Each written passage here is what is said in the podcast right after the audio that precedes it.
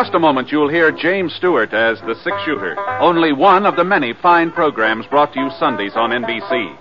Each Sunday, listen to the music of the N B C Symphony Orchestra broadcasting from Carnegie Hall. Hear the amusing adventures of Hume Cronin and Jessica Tandy in The Marriage, and tune to the N B C Star Playhouse for the nation's greatest stars. It's a lineup of wonderful programs, all of them heard only on N B C. James Stewart as the Six Shooter.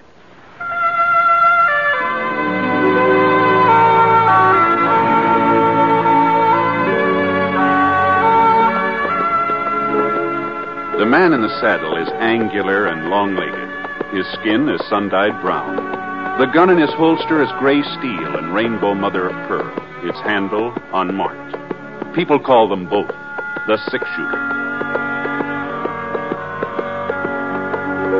The N B C Radio Network presents James Stewart as The Six Shooter, a transcribed series of radio dramas based on the life of Britt Ponsett, the Texas plainsman who wandered through the Western Territories, leaving behind a trail of still remembered legends.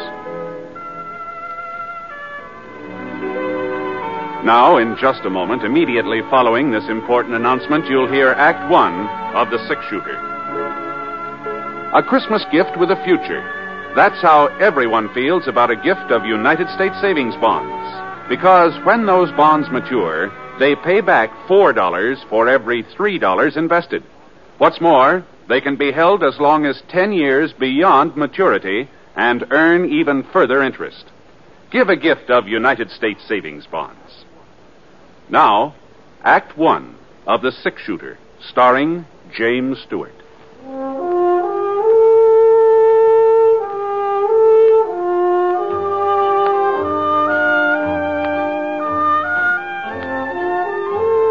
Expected to stay over in Smoke Falls, but when I stopped off to see old Dad Somerset and found him all crippled up with lumbago, well, I, of course, he didn't ask me to look after his stock, but I could see he sure wanted me to, so... Well, a couple of weeks later, I he began feeling better, so I started thinking about moving on. It was nearly five o'clock in the afternoon that day. The sun just spilled over the top of Eagle Mountain when the buckboard pulled into the yard. Mister Ponsett? Oh, evening, ma'am. Mister Ponsett, I'm Grace Proudly. Oh, pleased to meet you, Miss Proudly. I've been meaning to come out and see how Mister Somerset's been getting along, but I just never have a minute's free time. It's canning season, you know. Yes, ma'am. Well, Dad's feeling much better. If you'd like to talk to him, he's no, right in. No, no, just say that I asked for him. As a matter of fact, it's you I want to talk to, Mister Ponsett. Oh? You see, I'm president of the Ladies' Aid Society of Smoke Falls. Uh-huh. We're affiliated with the church and do lots of charity work, Christmas baskets and things like that, you know. All the best ladies in town are members, and we don't just take in everybody either. Well, now, I, this I... is what I'm getting at, Mister Ponsett. Tonight's our box supper and square dance. It's an annual event. Mister Simpling always loans us his barn for the occasion. I've spent the whole afternoon helping with the decorations. Now, Polly Sullivan, that's Wade Sullivan's wife, she's chairman of the decorating committee, but since I'm president, I felt it was my duty to give her a hand. That's what made me so late coming out here to ask you. To ask me? Uh... A- about attending the supper. Oh, oh. No, well, I'm not right. going to take no for an answer. Oh, but Miss Proudly... To tell I... you the truth, I... Well, I've already told folks you were planning to come. Oh, but you shouldn't have done that. Now, but, after but... all, you're practically the first celebrity we've ever had in Smoke Falls. The auction starts at seven thirty. You won't be late, will you, Mister Ponsett? Oh, but... And Miss... one more thing. Would you mind wearing your gun? The men folks are especially interested in that. Get up, Sheba. Come on, someone. Oh, remember, but... Uh, wait a... seven thirty Wait a minute, Miss Proudly. Uh, say there, Miss Proudly. Oh, dear.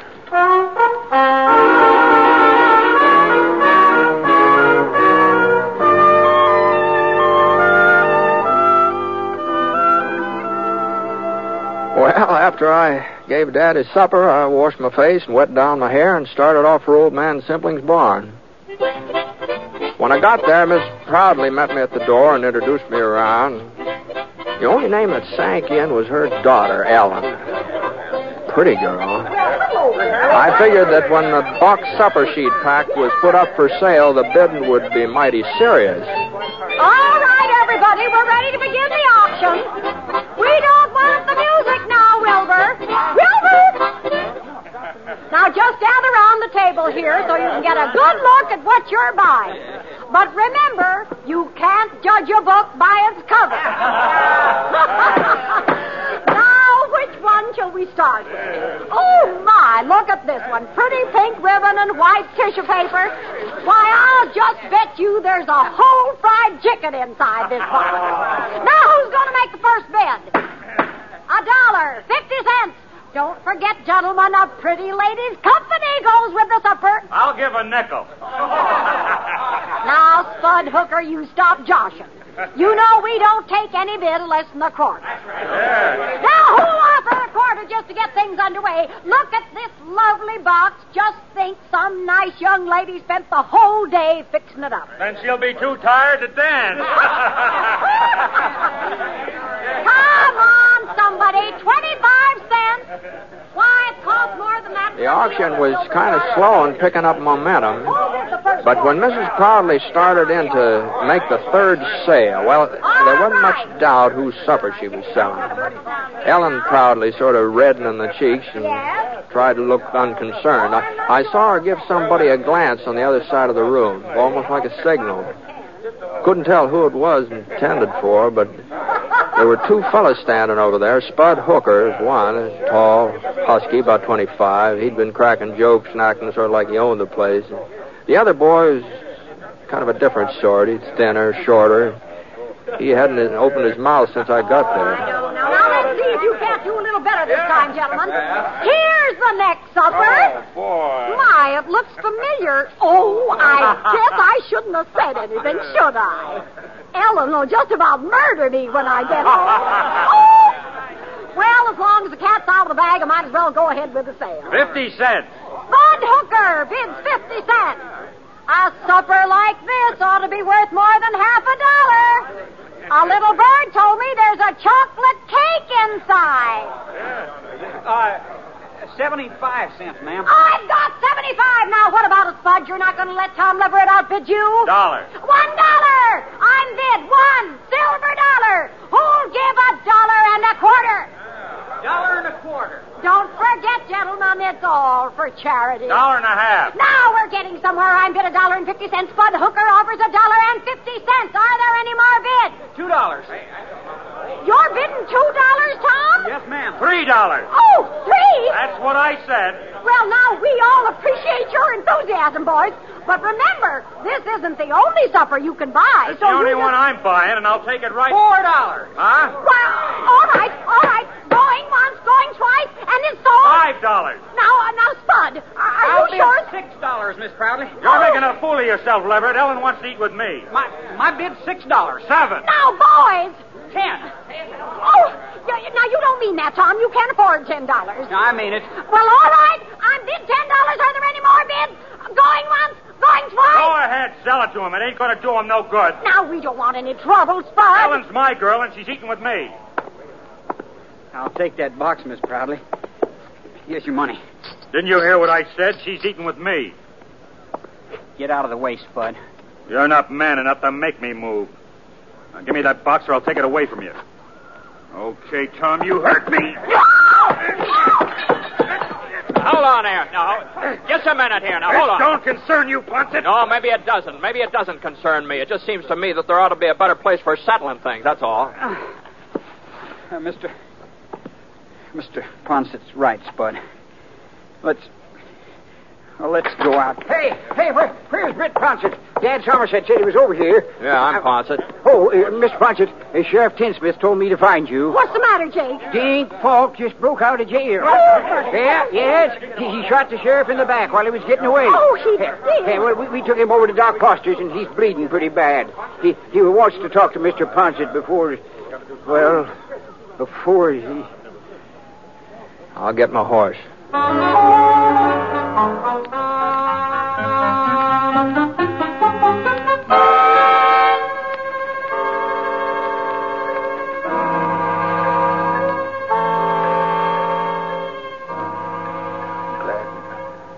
glad, glad you got here, Britt, before... Now, now, what are you talking about, Ray? You're going to be all right. The doc says you'll be back on your feet again inside of a week or so. I don't know what I was thinking of. Letting Dink Falk get hold of my gun while I was serving his supper. Must be... Must be getting careless in my old age. Now, well, you're not the first man to have trouble with Falk. He had a pretty fancy reputation from what I hear. Yeah, that's... That's why I had to see you, Britt. My fault he got loose, and I... I don't want other folks to pay for my mistakes. Well, what do you mean? I know this town, Britt. They'll... I'll get a posse together and start after Falk. Well, that's... And they'll catch him, too. But going out in a crowd like that, he'll hear him coming. Falk's a wildcat killer, Brett. When he's cornered, he won't give up. Pick off three or four of the posse before they can close in. Well, not if they're careful. That's the trouble, though. Fellas here ain't cautious. They're bullheaded, but... But you'd know how to take him, Brett. No, I, I ain't saying it's your duty. You don't even live in Smoke Falls, but... You could capture Falk without him having a chance to... No, no, to... I'm afraid you're giving me too much credit, Ray. If I, you want I somebody can't... to go along, any of the boys... Sure, I know that, I'd be I... mighty grateful, Brett. The folks here have been good to me. Wouldn't like to leave them thinking that because of me, because of what I did, some of them was going to... No, no, no, you better take it easy. I, I, Just I, I take know, it easy. It's asking a lot. Falk's a good shot and a wildcat killer. It, it's asking...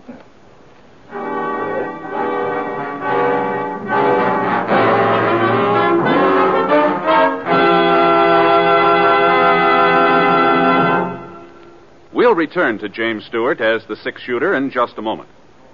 Recently, the American Red Cross was called on for immediate and dramatic expansion of its part in the National Blood Program, was asked to make available all the gamma globulin possible for the prevention of paralysis from polio. Experiments conducted over the past two years have demonstrated the effectiveness of this treatment. It takes approximately one pint of blood to make an average dose of gamma globulin as used for polio.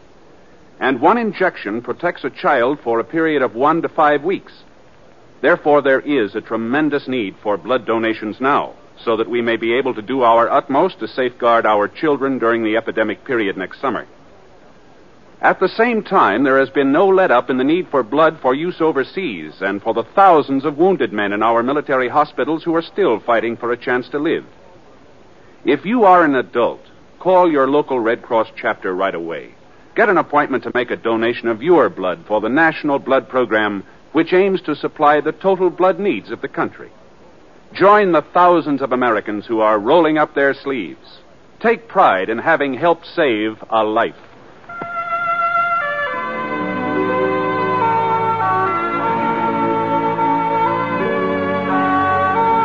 Now, Act Two of The Six Shooter, starring James Stewart as Britt Ponsett.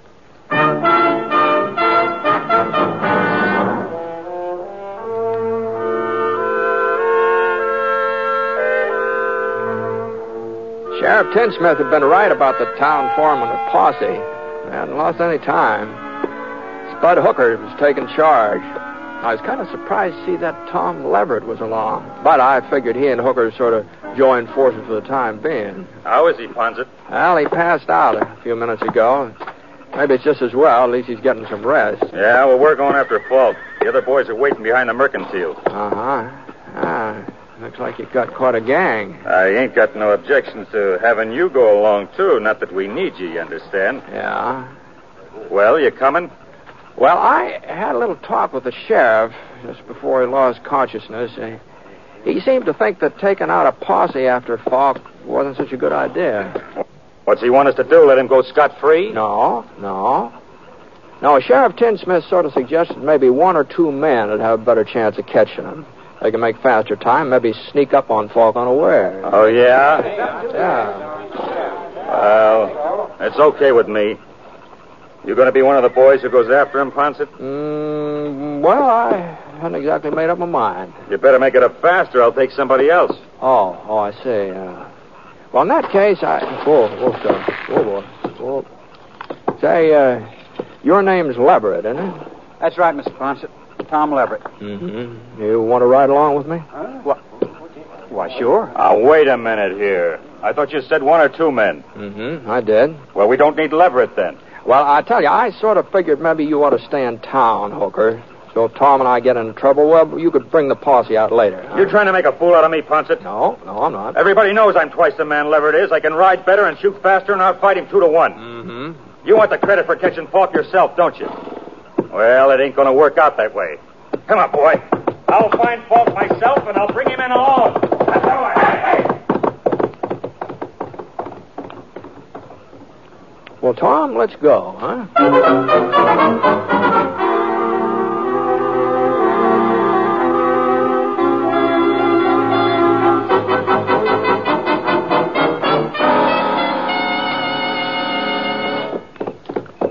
Falk's trail headed west, up toward Eagle Mountain.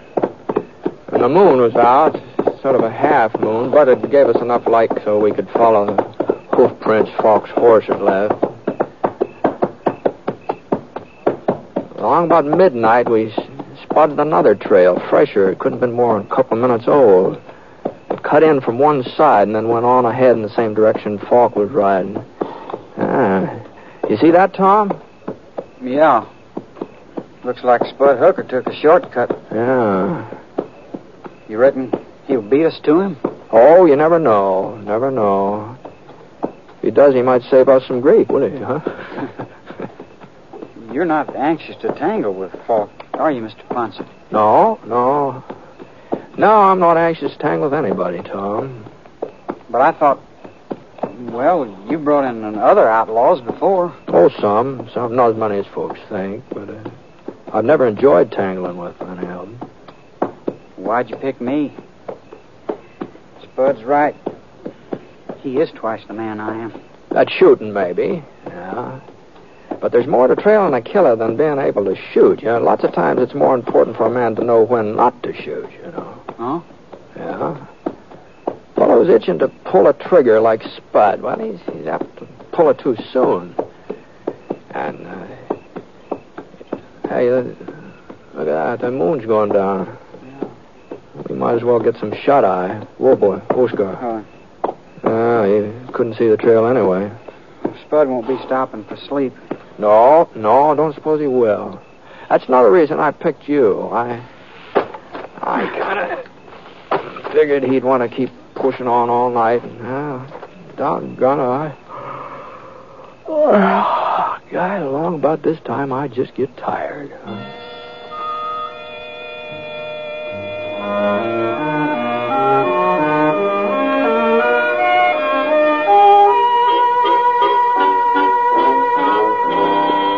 As soon as the morning sun began graying the sky, we started off again. Falk's trail was winding up the side of Eagle Mountain now. It was a pretty hard ride. Tom didn't complain, even though I could see he wasn't used to it. Every once in a while, he almost slid out of his saddle, but somehow he managed to hang on. About noon, we reached Little Creek, and Falk's trail gave out. The other trail, the one we figured was Hooker's, it sort of milled around in all directions, then went off on a tangent. And we climbed down from our horses and got a drink of water. Ah, it tastes good, doesn't it? It sure does. You uh, ever been out this way before, Tom? Oh, yeah. Not for the last couple of years, though. Mm-hmm. Any cabins around, place a man could hide out? Well, not that I remember. You think we're getting close to him? Well, he could have gone on using the creek to cover his trail, but he'd have to stop pretty soon. No? Oh, yeah. A man can't keep riding forever, even Dink Falk. So far, we haven't seen any signs that he made camp, you see. That's so. Giant Cave. Hmm? He might be there, Britt. It's not more than a mile away due south. Giant Cave? Well, you've heard of it, ain't you? No, no, I don't think I have. Well, it'd be a perfect spot for a man to hole up. Nobody knows for certain just how far back into the mountain the cave really goes. Some scientific fellows tried to explore it last summer, but, well, their lanterns gave out before they come to the end. Uh-huh. Well, it sounds like something we ought to see even if Falk isn't there. Come on, let's go and have a look.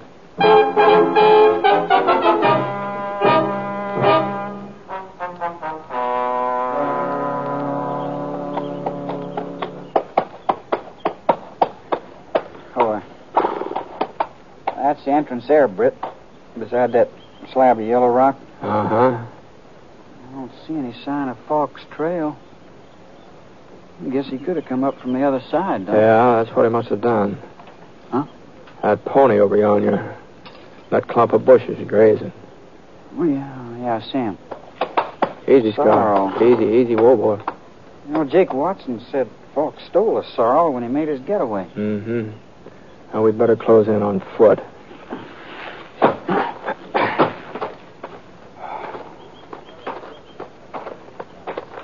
We tethered our horses on a couple of spruce saplings, moved into the cave entrance. It wasn't a very big hole. We had to sort of bend over and crawl through it. But the room on the other side, I, it must have been a hundred feet long, fifty feet wide. The walls were sheer rock, sort of rainbow colored, so smooth you'd have thought somebody had been polishing them. And then the light behind us got down to a pinpoint.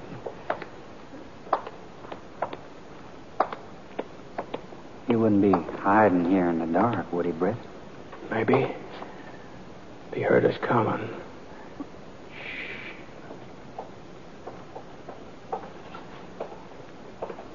There's somebody up ahead. Yeah. You got your gun ready? Uh-huh. Now, don't use it unless you're pretty sure of hitting something. If we start shooting, it'll just help his aim. Okay. All right, now back up against the wall here behind you.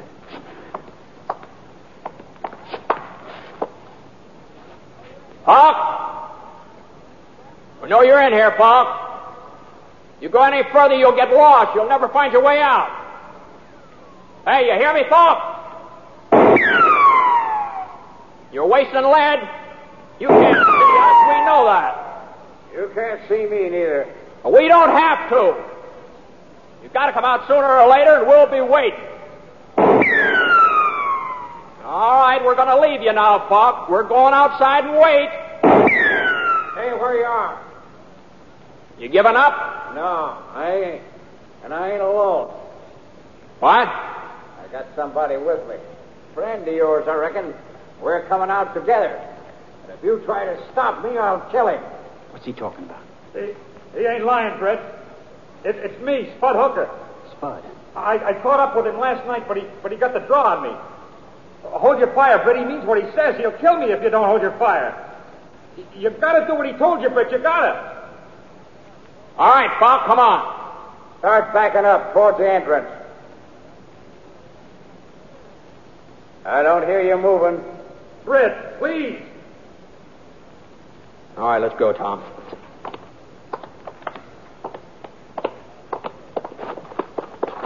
We backed out into the daylight, Tom and me, and waited for them. About a minute later, Spud Hooker marched through the mouth of the cave, half scared to death. Dink Falk was right behind him, holding a forty-five aimed at the small of Spud's back. I was pretty sure he wouldn't hesitate to pull the trigger either. Sheriff Tinsmith was right. He's just a wildcat killer. He had that stampede look in his eyes as he stood there blinking against the sun. Same kind of a look you see in a steer when the herd's shoving him along. You can't stop or be trampled to death. Hang off your guns. Both of you. Take them off, or I'll fix your friend here. Falk gave Spud a shove with his gun, and he jumped forward. There was an opening now between him and Falk.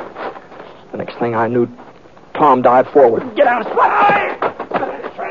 Tom tackled Spud, and he rolled over. No! The bullet missed him, but Tom was in range, and he took it. Falk aimed to fire again, and I managed to get my gun out. The bullet hit his thigh and spun him around. Then his leg buckled, and he fell face down. He hadn't let go of the pistol yet. He started to bring it up. Drop it, Falk!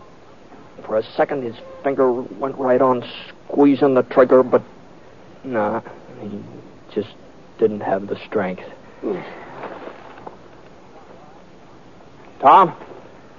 Tom, you all right? Uh, sure. Yeah, it's hardly bleeding. I, I should have let Falk alone. I should have let you handle him, Britt. Well, I don't know. Looks to me like Tom did most of the handling around here. I mean, if it hadn't been for him, yeah. You know, I guess I had you figured wrong, Tom. I never thought you'd be the one to save me, but... I wasn't saving you, Spud. Huh? I don't like you. I never did. And nothing's going to change that. Then why? I like Ellen. I like her a lot, but... Well, she's in love with you. If you got yourself killed, it would just hurt her and wouldn't do me no good. Ellen, tell you she's in love with me? She didn't have to. When she finds out what happened today... She ain't gonna find out. I'm gonna tell her. I'm gonna tell her myself. I don't want her to know. It's for me to decide. Now listen here, Spud Hooker. You do the listening for a change. No, I thought you I taught you a lesson last night, but it looks like... No, no, no, hold on, hold on now. Now, I think we ought to get Tom to a doctor, don't you? And if we don't, Ellen won't have no way of choosing him even if she wanted to. Now, come on, Spud. Come on, give me a hand.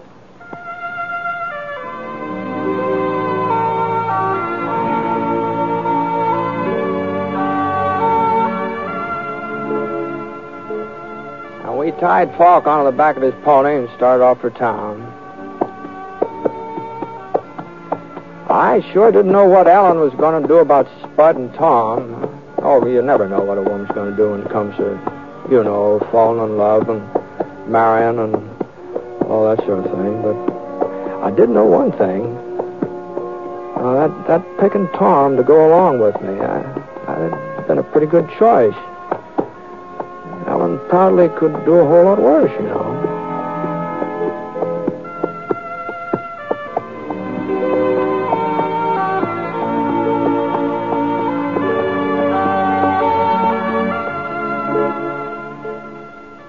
Ladies and gentlemen, the tradition of religious freedom and of religious worship in America goes back to the very founding of our country. So, in these days of world crisis, when our nation and all its citizens need spiritual strength and guidance, all of us should think again of what religion means to us and to our country, for it's religious faith that makes our way of life possible. During November, people of many faiths are joining in a great Religion in American Life campaign. So, whatever your faith may be, you are asked to join in this campaign. Be sure to attend and support the church or synagogue of your choice. And if you have children, by all means, light their life with faith. Bring them to worship this week.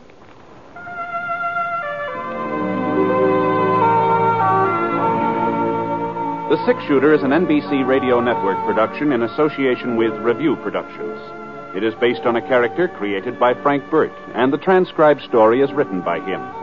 Mister Stewart may currently be seen in the Universal International picture Thunder Bay. Others in the cast were Jeanette Nolan, Frank Gerstle, Robert Griffin, Forrest Lewis, and Sam Edwards. Special music for this program was by Basil Edle, and the entire production is under the direction of Jack Johnstone. All characters and incidents were fictitious, and any resemblance to actual characters or incidents is purely coincidental. And incidentally, a great many of our friends have written in to thank us for putting the six-shooter on the air. And a surprising number of letters have requested the name of the theme you are listening to right now and where it might be obtained.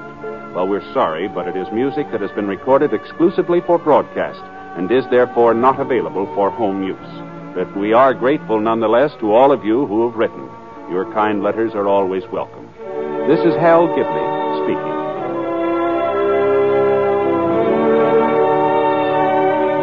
Tonight, here's Celeste Holm in the N B C Star Playhouse on the N B C Radio Network.